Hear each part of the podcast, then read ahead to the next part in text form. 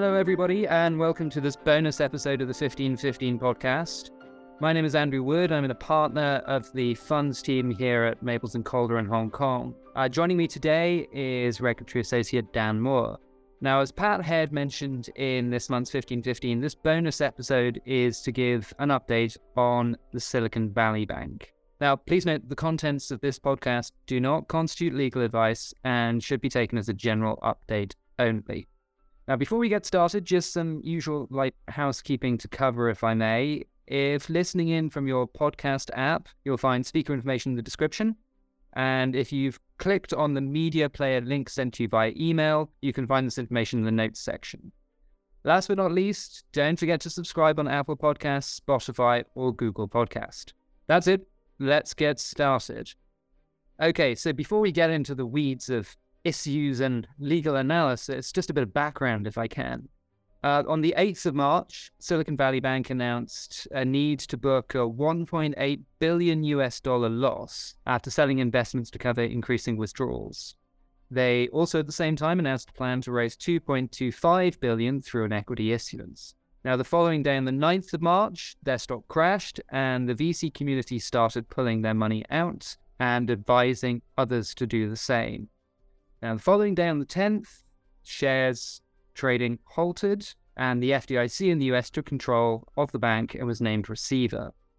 Then there was a brief spell over the weekend, and then on the 12th, which was Sunday night in the US, Monday morning here in Hong Kong, a recovery plan was announced by the FDIC, which stated that effectively from the 10th of March, the FDIC transferred all deposits, both insured and uninsured, to a new entity that was called the Silicon Valley Bridge Bank.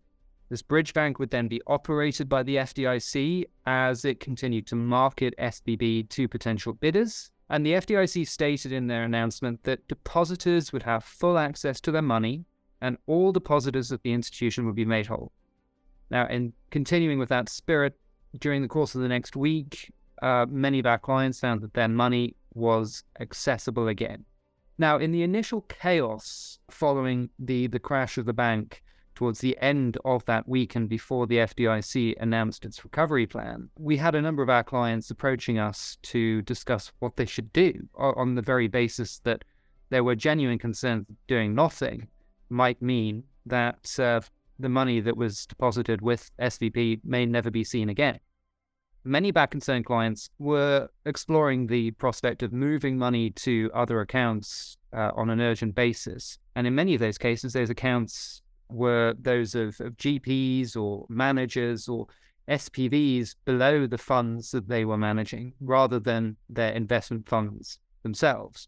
Now, this raised a few interesting legal issues for their investment funds domiciled in Cayman in light of obligations under, for instance, the, the Private Funds Act and the Monetary Authority in Cayman's asset segregation rules which require the segregation uh, and, and accounting for funds of private funds separately from those of managers, operators, and also require the need for cash to be booked in accounts opened either in the name of or for the account of the private funds themselves. It also gave rise to a bit of navel gazing around whether or not all of this required funds to notify CIMA of the circumstances they found themselves in under two particular heads. There's an obligation under the Private Funds Act to inform CIMA of any change that materially affects information previously communicated to them. Uh, but also under CIMA's Mutual Fund Statement of Guidance, which we extrapolate and apply to private funds as well for good measure, uh, there is an obligation to notify CIMA if there's any matter which could materially and adversely affect financial soundness. Thanks very much, Andrew. So as this continued, it became evident pretty quickly that the Cayman branch was, I, I think it's fair to say, quite popular with Asian depositors. I think that's fair to say. Rather than the US banking operation. So quite quickly, we began receiving queries from clients who were sending us their account opening documentation and asking us to look at it and consider what options might be available. Uh, some examples of the documentation, well, well, while we haven't seen, I'd imagine, comprehensive forms of every kind, stated specifically that deposits would not be covered by FDIC deposit insurance on the basis that these deposits were payable only at the US branch of Silicon Valley Bank. Yeah. So, on that basis, why the US law question ultimately, that was the basis on which the um, the deposits were not considered to be covered by the FDIC uh, insurance initially. And it, and it was for a period of time, I would say, unclear whether this bailout would extend to US depositors beyond the FDIC insurance point. It was announced on the 27th of March then that First Citizens Bank and Trust Company had assumed all deposits and certain other assets and the liabilities from the Bridge Bank. But it then became clear that the Cayman branch was specifically excluded from that, which was giving us some I guess, unwelcome, but at the same time, some clarity as to what was going to happen with respect to the Cayman branch. Absolutely.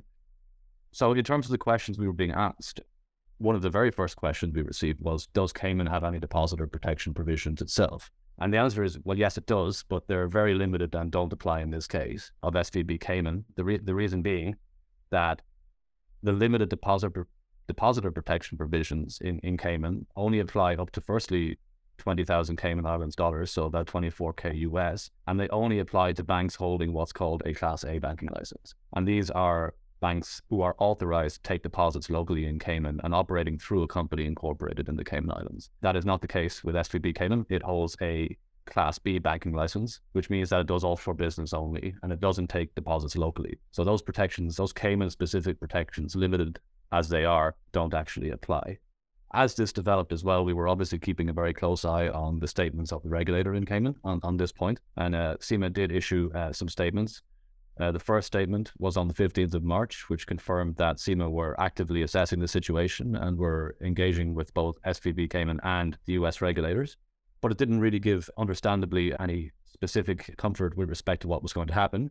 However, we then received a second statement from CIMA on the 31st of March, noting that FDIC would soon issue notices to customers on next steps. And in the event, that's what FDIC did. Uh, they contacted uh, customers of the Cayman branch and clarified the position, which was as general unsecured creditors. And the notifications we've seen from FDIC require proof of claim by, by 10th of July. Well, that may, that may vary depending on, on the notices. We haven't seen them all. So, with this clarity, clients then began to consider what the new outlook was in terms of, of what they might do and what actions they might take in terms of what the Cayman specific steps one could take are they are they are reasonably limited, we would say. In terms of the documentation, it is governed by US law. So in terms of the types of um, steps one one might consider taking in Cayman, an obvious one would be to as a deposit holder who cannot access their accounts, they do have the status as an unsecured creditor who hasn't been paid. That does give a depositor the right to uh, apply to wind up the bank. That would result in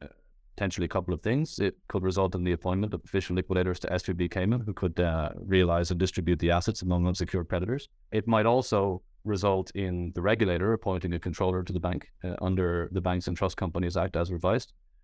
That has happened in the past. It is a, it is a power the regulator in Cayman does have to do uh, to appoint a controller. And the purpose of a controller is to investigate and report back to CIMA and the court. So, in instances where that has happened, the response of CIMA has been to uh, subsequently appoint a liquidator to that institution. So again, th- these are things that could happen, but I guess the important point to make is that none of these give necessarily a better outcome than uh, perhaps applying to and just simply uh, uh putting in your notice of claim with FDIC and uh, waiting for that outcome because there's obviously a cost benefit analysis here. In terms of those options, these are the things that you know have been considered, but again, it's a cost benefit analysis in terms of, of what actions we take what costs might be involved and in terms of what the outcome might look like, whether it would look any different.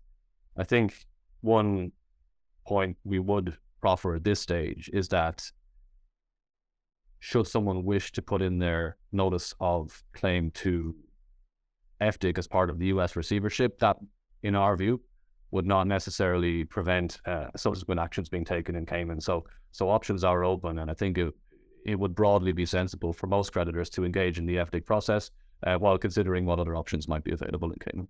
Yeah, and I think that makes perfect sense. Just to emphasize that it is a little unclear at this point if you were to submit a unsecured creditor claim through the FDIC process and then separately seek to wind up the Cayman branch, whether that would actually yield a different result, given you would be an unsecured creditor in both instances all of this has also given rise to a, an interesting question because just just to dial things back here a little, we're, we're talking about a Cayman branch. We're not talking about a separate legal entity that's based in Cayman that is regulated uh, in that capacity, but rather a, a branch of the U.S. banking institution that is registered in Cayman.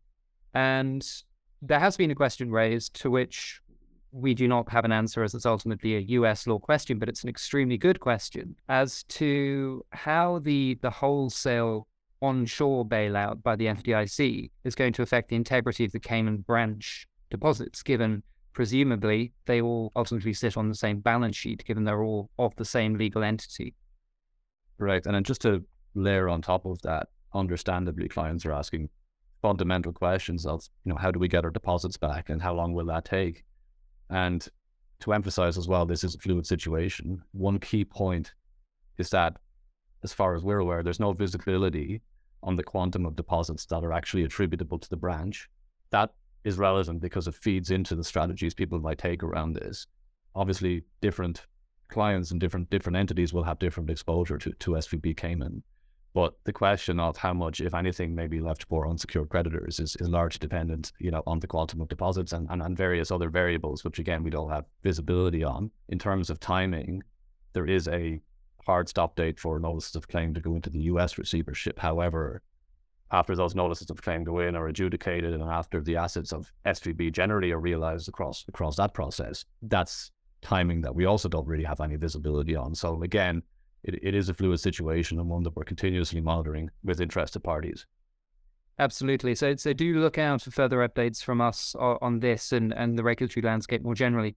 I think we can leave it there. Thank you very much for listening. And thank you, Dan, for, for taking the time to do this podcast with me and for all of the listeners out there. It's always much appreciated. Be sure to listen to this month's usual 1515 if you haven't already. And do look out for the one next month as well. Thank you and take care.